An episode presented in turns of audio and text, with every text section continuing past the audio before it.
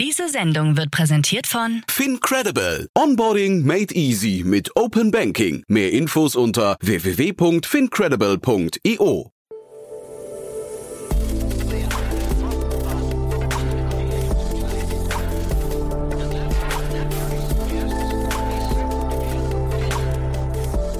Startup Insider Daily.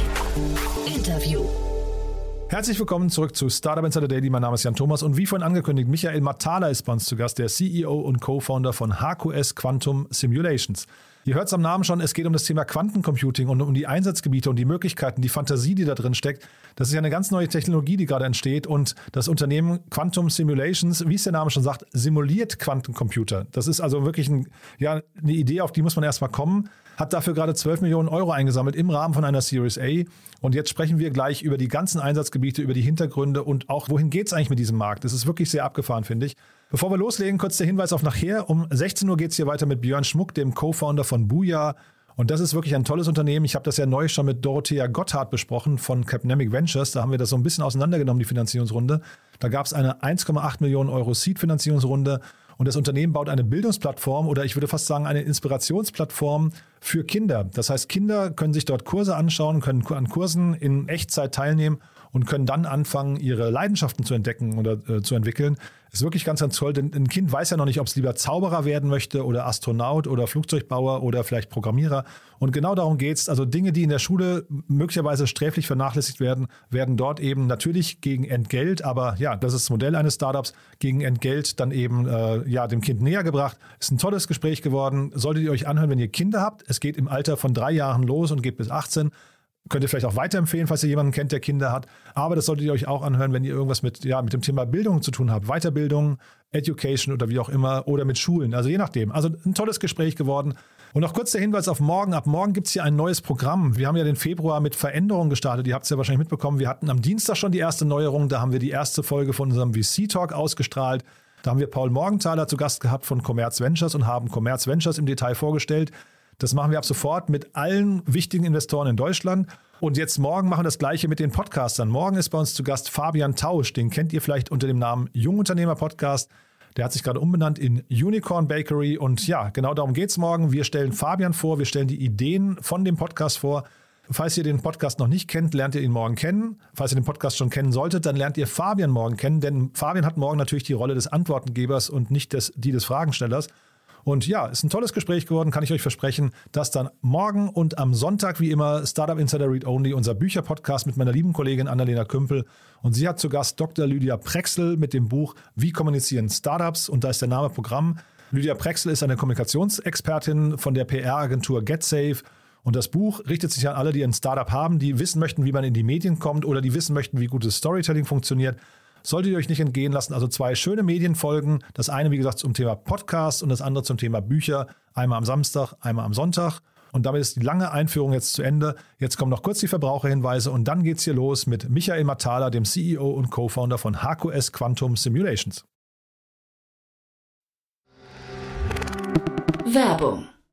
Hi, hier ist Nina, Content Managerin bei Startup Insider. Suchst du deine nächste große berufliche Herausforderung? Dann melde dich bei uns. Wir suchen aktiv nach neuen Teammitgliedern, die Startup Insider zum führenden Informationsmedium der deutschsprachigen Startup-Szene machen wollen. Aktuell suchen wir Sales Manager, Customer Success Manager, Finanzmanager sowie Werkstudenten in den Bereichen Sales, Product und Content. Aber auch wenn keine passende Stelle dabei ist, melde dich trotzdem bei uns. Wir suchen immer nach leidenschaftlichen Menschen, die mit Startup Insider Großes bewegen wollen. Also, um mehr zu erfahren und dich zu bewerben, geh jetzt ganz einfach auf startupinsider.de/slash insider. Startup Insider Daily. Interview. Ich freue mich sehr, Michael Matala ist hier, CEO und Co-Founder von HQS Quantum Simulations. Toller Name. Hallo Michael. Hallo Jan. Ja, der Name Schön, sagt schon, ja, ich freue mich, dass du da bist, weil ich habe äh, schon im Vorfeld gesagt, ich habe jetzt wirklich viele Fragen, weil ihr euch mit einem Thema beschäftigt. Der Name sagt es schon, äh, was ich nicht so kenne, was aber natürlich total an, an Bedeutung gerade gewinnt. Ne? Wir reden über den Quantum, äh, Quantentechnologiebereich. Vielleicht kannst du uns mal einmal reinführen, was das überhaupt ist. Also wenn man jetzt wirklich mit Quantentechnologie anfängt, dann gibt es ja verschiedene Bereiche, Sensoren, ähm, Kryptographie und es gibt den Quantencomputer. ähm, und wir sind im Bereich Quantencomputing unterwegs und äh, wir beschäftigen uns damit, wie man äh, Probleme auf einem Quantencomputer löst, also wie man den verwendet, wie man Software für den schreibt. Mhm. Und ein spezifisches Problem für den Quantencomputer ist, dass er intrinsisch fehleranfällig ist. Aha. Ja, das ist ein bisschen anders wie im normalen Computern, wo ich im Prinzip irgendeine Rechnung durchführe oder irgendeine Operation und ich weiß dann, dass was Spezifisches rauskommt. Äh, und auf dem Quantencomputer ist es erstmal so, dass das mit einer gewissen Wahrscheinlichkeit rauskommt. Ähm, das hat auch noch nichts mit äh, der Quantenmechanik an für sich zu tun, sondern eben intrinsisch damit, dass Quantencomputer fehleranfällig sind. Was man prinzipiell durchaus erklären kann, aber vielleicht für die Zeit, die wir heute hier haben, äh, wollen wir das mal einfach so stehen lassen. Mhm. Und äh, damit beschäftigen wir uns so ein bisschen, wie man mit diesen fehlerbehafteten Quantencomputern, die auch genau die sind, die wir momentan schon zur Verfügung haben, mhm. wirklich äh, Probleme lösen kann. Ähm, in verschiedenen Bereichen. Und trotzdem diese Fehleranfälligkeit, kommt die über den Mensch oder wie kommt die? Die kommt im Prinzip durch äh, Störungen von außerhalb, also mhm. ähm, zum Beispiel durch elektromagnetische Felder, ja, äh, oder auch durch äh, Vibrationen in einem Gebäude. Also die sind natürlich winzig, ja, mhm. also ein Gebäude, in dem man sitzt, äh, vibriert immer so ein bisschen. Das merkt man natürlich normalerweise nicht, aber der Quantencomputer kann das durchaus merken. Ja. Und ähm, das sind so verschiedene Störquellen, die eben für den normalen Computer nicht ausreichen, um da irgendein Problem äh, zu erzeugen. Aber beim Quantencomputer kann das durchaus ausreichen. Und dann vielleicht trotzdem mal zu dem Markt, äh, vielleicht oder mal eine mhm. Marktprognose von dir. In welchen Marktsegmenten wird denn der Quantencomputer in der, in der Zukunft eine größere Rolle spielen? Also wir gehen davon aus, dass der Quantencomputer im Bereich äh, Chemie und Pharmatechnologie ähm, und Biotechnologie und ähnliches äh, eine Riesenrolle spielen wird. Mhm. Das hat damit zu tun, dass das alles Felder sind, wo man Materie im kleinsten verstehen will. Also ich will wirklich runtergehen auf eine Zelle und dann runter von der Zelle auf ein Molekül und vielleicht dann runter von dem Molekül auf ein Atom, okay. äh, wenn man so weitermachen will. Ähm, und quasi immer dann, wenn ich das tue, ist intrinsisch die Quantenmechanik relevant, weil wenn ich Dinge im kleinsten verstehen will, brauche ich die Quantenmechanik. Und eben genau um Probleme der Quantenmechanik zu lösen, ist der Quantencomputer besonders äh, hilfreich. Ähm, das ist schon im Namen natürlich, ja. Also mhm. daher kommt es natürlich auch. Äh, aber generell gibt es auch einen Zusammenhang damit, dass eben es ist schwierig, quantenmechanische Probleme auf normalen Computern zu lösen. Und es ist leichter, die auf einem Quantencomputer zu lösen. Umgekehrt ist aber auch so, genau aus diesem Grund kann für spezifische Probleme der Quantencomputer eben Dinge tun, die ein normalen Computer nicht kann. Also das hat einen Zusammenhang, die Schwierigkeit, quantenmechanische Probleme zu lösen und die die quasi Fähigkeiten des Quantencomputers gehen Hand in Hand. Mhm. Ich habe mal irgendwann gelernt, dass, äh, glaube ich, äh, korrigiere mich, wenn es falsch ist, dass ein Quantencomputer quasi parallel rechnet. Ne? Während ein, ein normaler Rechner äh, ja quasi linear äh, oder sequenziell, also nacheinander rechnet, macht ein Quantencomputer diese ganzen, ganzen ähm, Berechnungen auf einmal. Ne? Das kann man ungefähr so sagen, ja, das ist äh, richtig. Ähm, wenn man, also wie kann man sich das ungefähr vielleicht vorstellen? Also schon auch ein bisschen technisch. Äh, wenn ich eben ein, mir irgendein äh, Speicherbauteil anschaue auf einem normalen Computer mit vier Bits, ja, Bit mhm. ist die Grundeinheit des normalen Computers und da kann ich ein 0 oder 1 reinschreiben oder eine 1 ja, reinschreiben in ein normales Bit und wenn ich vier Bits habe, dann gehen da, kann ich eine 4-Bit-Zahl, also 1001 zum Beispiel da reinschreiben. Die Grundeinheit des Quantencomputers ist das quantenmechanische Bit und wenn ich jetzt vier quantenmechanische Bits habe, können die eben in allen Zuständen gleichzeitig sein. Das heißt, diese vier quantenmechanische Bits können eben dann in allen 16 Zuständen gleichzeitig sein. Und jetzt kann ich mir jetzt überlegen, was das heißt, wenn ich jetzt von 4 auf 5 quantenmechanische Bits gehe, 4 auf 5 Qubits, dann habe ich halt nicht mehr 16, sondern 32 Zustände. Dann gehe ich auf 6 Qubits, dann habe ich 64 Zustände, 7 Qubits, 128, ja, 256 und so weiter und so weiter. Sprich, das eskaliert dann ziemlich schnell und das ist genau diese Parallelisierung, die dann im Detail zu nutzen, ähm, ist gar nicht so einfach. Er sprengt fast ein bisschen das Vorstellungsvermögen, ne? Das ist richtig, ja. Also das heißt, man kann die auch nicht, also es ist nicht ganz so einfach wie zu sagen, ich lasse einfach irgendwas parallel laufen, weil ähm, die Art und Weise, wie ich das Problem reinbringe in den Quantencomputer, muss im Prinzip genauso sein, wie ich auch ein Problem reinbringe in, in normalen Computer. Und dann muss ich sozusagen intern, intern in dem Quantencomputer die Parallelisierung aufbauen. Und am Schluss muss da auch wieder ein Ergebnis sein, das auch genauso aussieht wie auf einem normalen Computer. Ja. Also auch diese Parallelisierung muss dann wieder weg sein. Und das ist ähm, äh, ziemlich schwierig. Äh, und eben gibt's, es gibt im Prinzip auch nur ein paar wenige Tricks, mit denen das immer gemacht wird. Ähm, und dann spezifische Probleme, für die das gemacht wird. Eines ist eben das Lösen von intrinsisch quantenmechanischen Problemen. Ein anderes berühmtes Problem ist ähm, das Verschlüsseln von Passwörtern. Und ich verstehe jetzt richtig, ihr simuliert Software oder Workflows ne, auf Quantencomputern und das hat damit zu tun, dass Quantencomputer natürlich momentan extrem teuer sind und auch extrem rar. Ne? Das heißt, äh, man bucht sich da eigentlich, also geht ja immer wieder durch die Medien, das hat irgendwie, irgendwie, äh, keine Ahnung, das KIT oder sowas haben dann irgendwie einen Quantencomputer angeschafft. Das ist dann richtig so ein Jahrhundertereignis fast, weil es noch so rar ist. Und dann bucht man sich dort äh, Rechenkapazitäten und damit die optimal genutzt werden, kommt ihr ins Spiel, ja? Das könnte man grob so sagen. ähm, sagen wir mal, wir bauen generell Software. Ich lache nur, weil, weil, du immer sagst, man könnte es grob so sagen. Das heißt, ich bin ja. immer so ein bisschen leicht dran vorbei, ne? Ähm, ja, aber äh, genau, aber nur leicht. Ja? Okay. Also genau, es geht genau in die Richtung. Ähm, wir mal, generell bauen wir Software, Aha. die ähm, wo die, die Teile, die man auf einem normalen Computer laufen lassen wird und die Teile, die man dann später zum Quantencomputer schickt, äh, klar definiert sind und dann auch ein Teil vom Problem immer definiert wird, das den maximalen Benefit hat, wenn ich es auf den Quantencomputer schicke.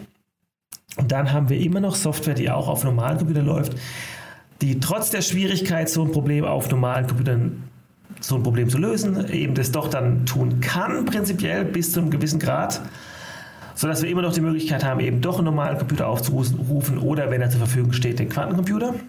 Ähm, das heißt, das ist äh, eine wesentliche Aufgabe, um die wir uns kümmern, aber dann eben auch in der Software, die wir für den Quantencomputer haben, kümmern wir uns um dieses Fehlerproblem. Ja, also das ist auch ein Teil der Aufgabe, die wir äh, übernehmen.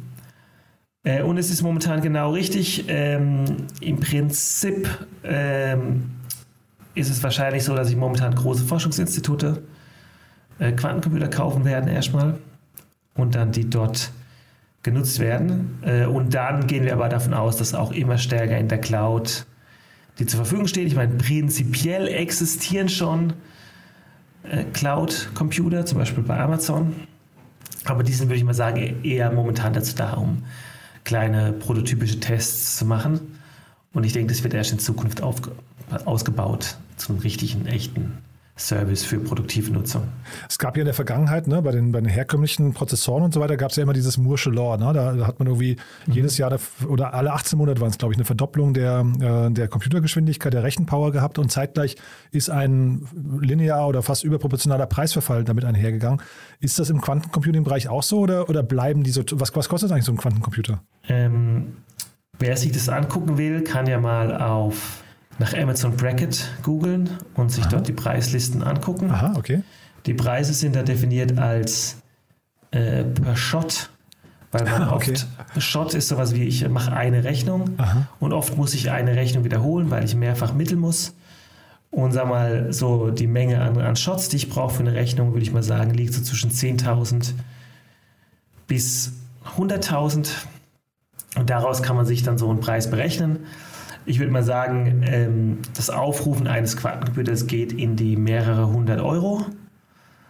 Äh, äh wie gesagt, was aber jetzt mal für, wenn es nur um Tests geht, auch kein Problem ist für eine produktive Nutzung, denke ich, muss da sich vielleicht noch ein bisschen was bewegen in Zukunft. Aber ich gehe auch davon aus, dass eine ähnliche Situation wie bei normalen Computern einkehren wird, mhm. was der Preis angeht. Na, ich frage auch so ein bisschen, wie groß euer Markt ist, weil ihr müsst ja jetzt im Prinzip, ähm, also wenn der Markt relativ klein ist, ähm, dann ist ja möglicherweise auch die Nachfrage nach eurem Produkt relativ klein oder geht das nicht ein, einher?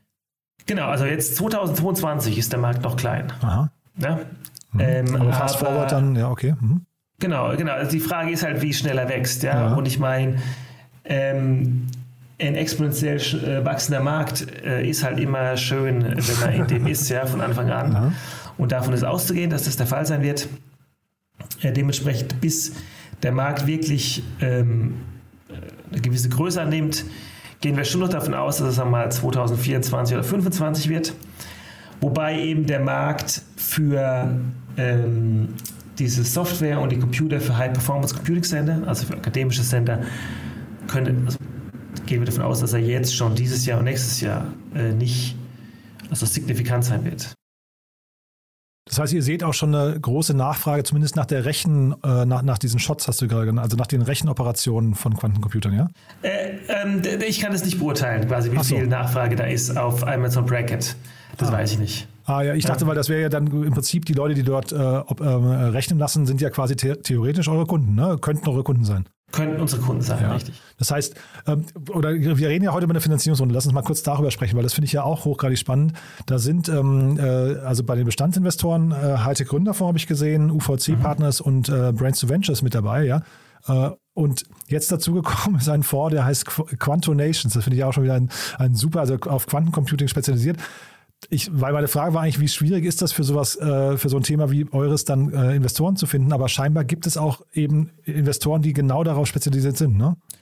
Genau, es ist ja ein heißes Thema, ja, und ähm, dem zu Recht ein großes Wachstumspotenzial äh, zugesagt wird. Ähm, natürlich gibt es verschiedene Benchmarks, die man im momentan in unserem Feld ähm, nicht so einfach erreichen kann. Also Benchmarks, die sagen wir mal, für eine ganz normale SAS-Software angelegt werden, mhm. wo man, sagen wir mal, ähm, wo man bei uns quasi ein bisschen andere Benchmarks äh, erzeugen muss oder akzeptieren muss. Ähm, aber äh, generell ist die Finanzierungssituation, denke ich, ähm, ganz, ganz gut. Mhm. Also ich kann mich nicht beschweren. cool. Und euer Wettbewerb, äh, also gibt es viele Unternehmen, die das Gleiche machen? Ich kenne mich da leider gar nicht aus. Ne? Gibt es da viele Unternehmen oder seid ihr da auch so, ich weiß nicht, äh, allein auf weiter Flur? Also unsere Konkurrenzsituation sieht folgendermaßen aus. Auf der einen Seite haben wir ja schon einige Firmen, die eben auch Software machen im Bereich Quantencomputing. Die machen aber häufig, zumindest insofern ich das sehen kann, mehr sowas wie SDKs, Software Development Kits. Und wir machen eher in einem spezifischen Bereich End-to-End Software. Mhm. Ähm, und dann gibt es natürlich Leute, die auch, sagen wir mal, Software für die Chemie- und Pharmaindustrie anbieten auf normalen Computern, äh, die auch sehr gut ist, ähm, wo man eben dann wirklich in Zukunft darauf setzen muss, dass der Quantencomputer eben da einen signifikanten Boost für unsere Software bringen wird, genauso wie wir es uns vorstellen. Sprich, ähm, ich würde schon sagen, dass wir uns äh, stark differenzieren können von den Wettbewerbern momentan. Wobei es natürlich, wie gesagt, schon Firmen gibt, die in unserer Umgebung auch aktiv sind. So ist es nicht. Hm. Und gibt es denn aus deiner Sicht Branchen, die jetzt komplett durch Quantencomputing verändert werden? Also KI ist wahrscheinlich ein Riesenthema generell, ne? oder zum Beispiel auch die Kryptobranche, spielt die da eine Rolle? Also siehst du, wie, wie guckst du da zum Beispiel Blockchain und vor allem äh, Bitcoin an der Stelle? Ähm, siehst du, dass die vielleicht irgendwann mal auch, was nicht, dass, dass denen ein Quantencomputing-Thema gefährlich werden könnte? Wenn ich jetzt mal eine Extrapolation machen müsste von der momentanen Hardware, mhm. wann diese in dem Bereich Kryptographie relevant sein könnte, dann vielleicht auch für Dinge wie Blockchain, äh, dann würde ich die Zeitskala mal auf ca. 15 Jahre setzen. Oh. Ja, dann ist die Hardware wahrscheinlich in dem Zustand, dass man in dem Bereich was machen kann. Ähm, vielleicht, wenn es schneller geht, nochmal 10 Jahre. Ja? Ähm, vorher sehe ich nicht, dass da äh, unbedingt was passieren wird. Wobei auch zehn Jahre, das sollte man nicht unterschätzen. Wenn ich irgendwelche Protokolle oder ähnliches umstellen will, äh, sollte man da wahrscheinlich früh genug mit anfangen. Das können sich die Leute in dem Feld überlegen. Ich bin quasi in diesem Feld Blockchain ehrlich jetzt nicht so versiert unbedingt und auch nicht unbedingt so stark interessiert. Das geht ja eher um die Rechenpower, ne, die ihr mitbringt. Das ist ja das Spannende. Und ich finde, zehn Jahre, das wär, da würde mir jetzt schon mulmig werden, weil wir reden ja eigentlich über das neue digitale Gold, das dann plötzlich möglicherweise gar nicht mehr funktioniert. Ne? Genau, genau. Also das ist richtig, ja. Ähm, es ist nicht so einfach, dass einfach mehr Rechenpower ist. Es sind spezifische Probleme, die der Quantencomputer deutlich schneller lösen können. Mhm. Aber Probleme aus der Kryptographie gehören dazu. Ähm, ich bin nicht auf dem letzten Stand der Dinge, ob das auch für die Protokolle innerhalb der Blockchain gilt. Mhm. Mein Verständnis ist aber ja. Okay. Ja, ähm, aber ich bin da nicht quasi auf dem letzten Stand, ob das so ist oder nicht. Aber es ist generell so, da das quasi kryptografische Methoden sind, ist es was, was in dem algorithmischen Speedup der Quantencomputer ähm, den, Quantencomputer bieten kann, das enthalten sein. Mhm. Ja, das Risiko besteht auf alle Fälle.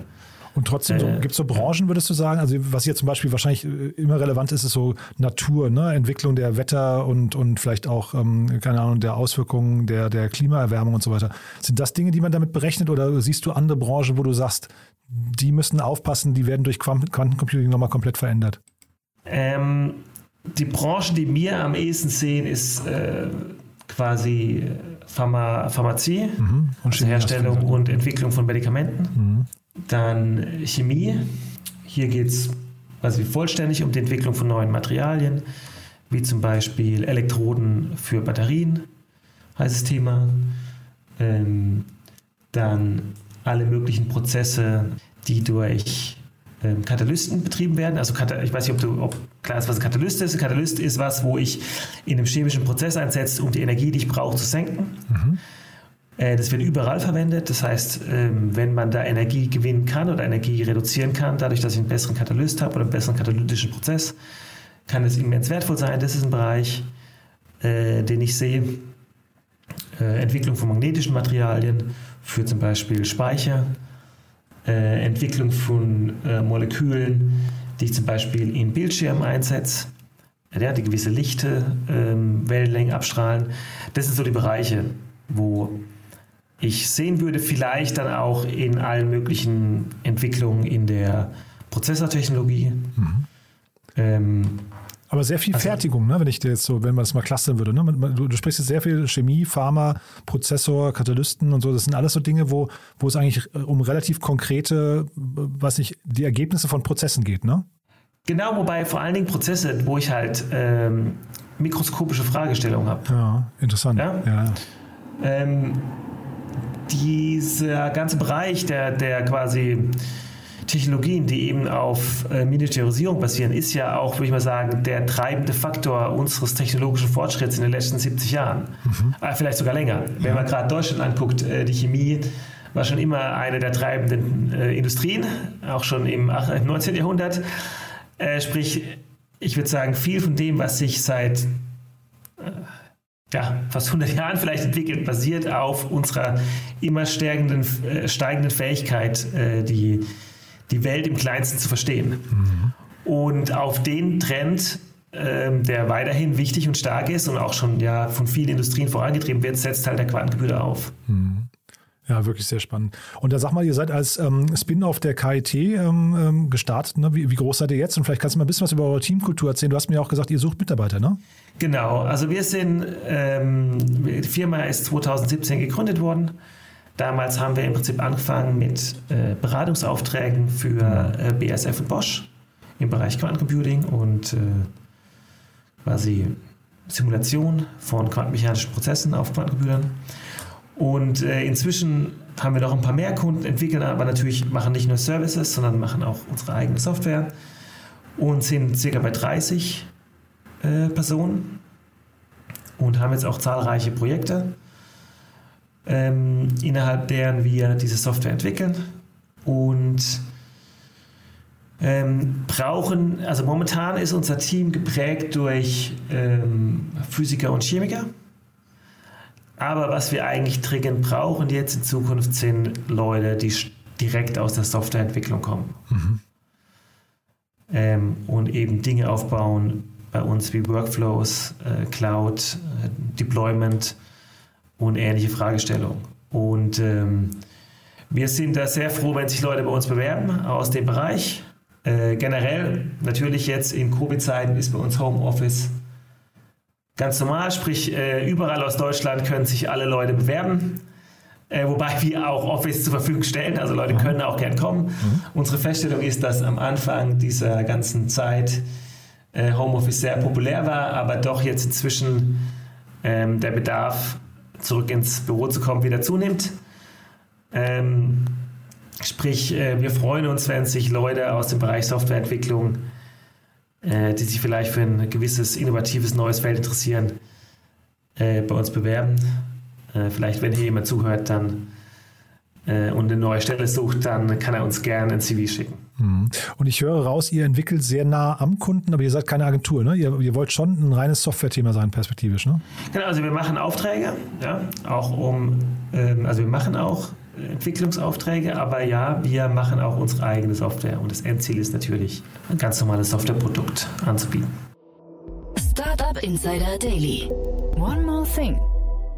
Präsentiert von Sestrify. Zeit- und kostensparendes Management eurer SaaS-Tools. Und das ist dann vielleicht genau die Brücke, Michael, zu unserem äh, Tooltip. Du hast mir erzählt, dein Tooltip hat auch was mit Softwareentwicklung zu tun. Ne? Wir haben ja eine ganz tolle Kooperation mit äh, Sestrify, die uns dabei unterstützen. Und deswegen fragen wir auch unsere ganzen Gäste nochmal nach ihrem Lieblingstool. Und dein Tooltip hat was mit äh, Softwareentwicklung zu tun, ne? Genau, also wir verwenden in unserem tagtäglichen Arbeiten Jira von Atlassian, ähm, was ein Tool ist, das verwendet wird, um eben äh, agiles Arbeiten zu managen. Das heißt, auch unsere Arbeit ist eingeteilt in diese typischen Sprints, wie man es im agilen Arbeiten macht. Und dann werden eben in diesem Tool diese sogenannten Stories, ja, das sind sowas wie ja, verschiedene Aufgaben in der To-Do-Liste, werden da erzeugt und dann kann man quasi die äh, beobachten, wie sich das entwickelt äh, und ähnliches. Und ähm, das tut es wir eben seit vielen Jahren verwenden und mit dem wir auch versuchen, tatsächlich alle möglichen Prozesse abzubilden, auch wenn sie nicht unbedingt genau in dieses Sprintverhalten passen, sodass wir im Prinzip so viel wie möglich in einem einzigen Tool abbilden. Das Segment One More Thing wurde präsentiert von Sastrify, der smarten Lösung für die Verwaltung und den Einkauf eurer Softwareverträge. Erhaltet jetzt eine kostenlose Analyse eurer SaaS-Tools und alle weiteren Informationen unter www.sastrify.com/insider. Michael, sehr, sehr spannend, was ihr macht, muss ich sagen. Ähm, war für mich sehr lehrreich. Danke für die Zeit, muss ich sagen. Und dann, äh, wir bleiben in Kontakt. Wenn es bei euch Neuigkeiten gibt, sag gern Bescheid, ja? Gerne. Bis bald dann. Dankeschön. Ja, ciao. Werbung. Hi, hier ist Paul, Product Manager bei Startup Insider. Willst du wissen, welche Startups aus Hamburg, Mannheim oder vielleicht auch Bielefeld sich mit künstlicher Intelligenz beschäftigen? Oder wie zum Beispiel das Portfolio von Earlybird oder HV Capital aussieht? Entdecke all das und noch viel mehr auf unserer Plattform. Kostenlos und ohne Begrenzungen. Unsere Datenbank umfasst über 20.000 Profile aller relevanten Startups, Investoren und Personen, die darauf warten, von dir entdeckt zu werden. Also, wenn ich dein Interesse geweckt habe, schau einfach mal auf unserer Plattform vorbei unter startupinsider.de/slash insider. Startup Insider Daily, der tägliche Nachrichtenpodcast der deutschen Startup-Szene. Das war Michael Matala, CEO und Co-Founder von HQS Quantum Simulations. Und damit sind wir durch für heute Mittag. Aber nachher geht's weiter. Ich habe es ja schon gesagt mit Björn Schmuck. Er ist der Co-Gründer von Buja, eine Bildungsplattform für Kinder ab dem Alter von drei Jahren. Und man möchte diese Kinder an die Hand nehmen und sie dabei unterstützen, ihre Passionen und ihre Leidenschaften zu entdecken. Und ja, das sind wirklich ganz besondere Themen. Also abseits der Schulthemen, ganz, ganz andere Dinge, die man sich da angucken kann. Und ich finde es ein super Thema. Wird euch gefallen. Gab gerade eine 1,8 Millionen Euro Seed-Finanzierungsrunde. Und ja, dementsprechend hört euch das mal an. Wenn ihr Kinder habt, ist es auf jeden Fall was für euch. Und wenn ihr im Bildungs- oder Online-Kursbereich unterwegs seid, ist es auf jeden Fall auch sehr, sehr spannend. Und ansonsten morgen ein neues Format, unser Media Talk. Morgen zu Gast in der ersten Folge Fabian Tausch von Unicorn Bakery, also ehemals Jungunternehmer-Podcast. Und am Sonntag dann unser Bücherpodcast Startup Insider Read Only mit meiner lieben Kollegin Annalena Kümpel. Und zu Gast ist Dr. Lydia Prexel von Get Safe mit ihrem Buch Wie kommunizieren Startups. So, falls wir uns nicht mehr hören, euch ein wunderschönes Wochenende. Aber ich, ja, ich würde mal sagen, da war für jeden was dabei. Wahrscheinlich bis nachher oder bis morgen oder ja, falls nicht, wie gesagt, ein schönes Wochenende. Ciao, ciao. Diese Sendung wurde präsentiert von Fincredible. Onboarding made easy mit Open Banking. Mehr Infos unter www.fincredible.io.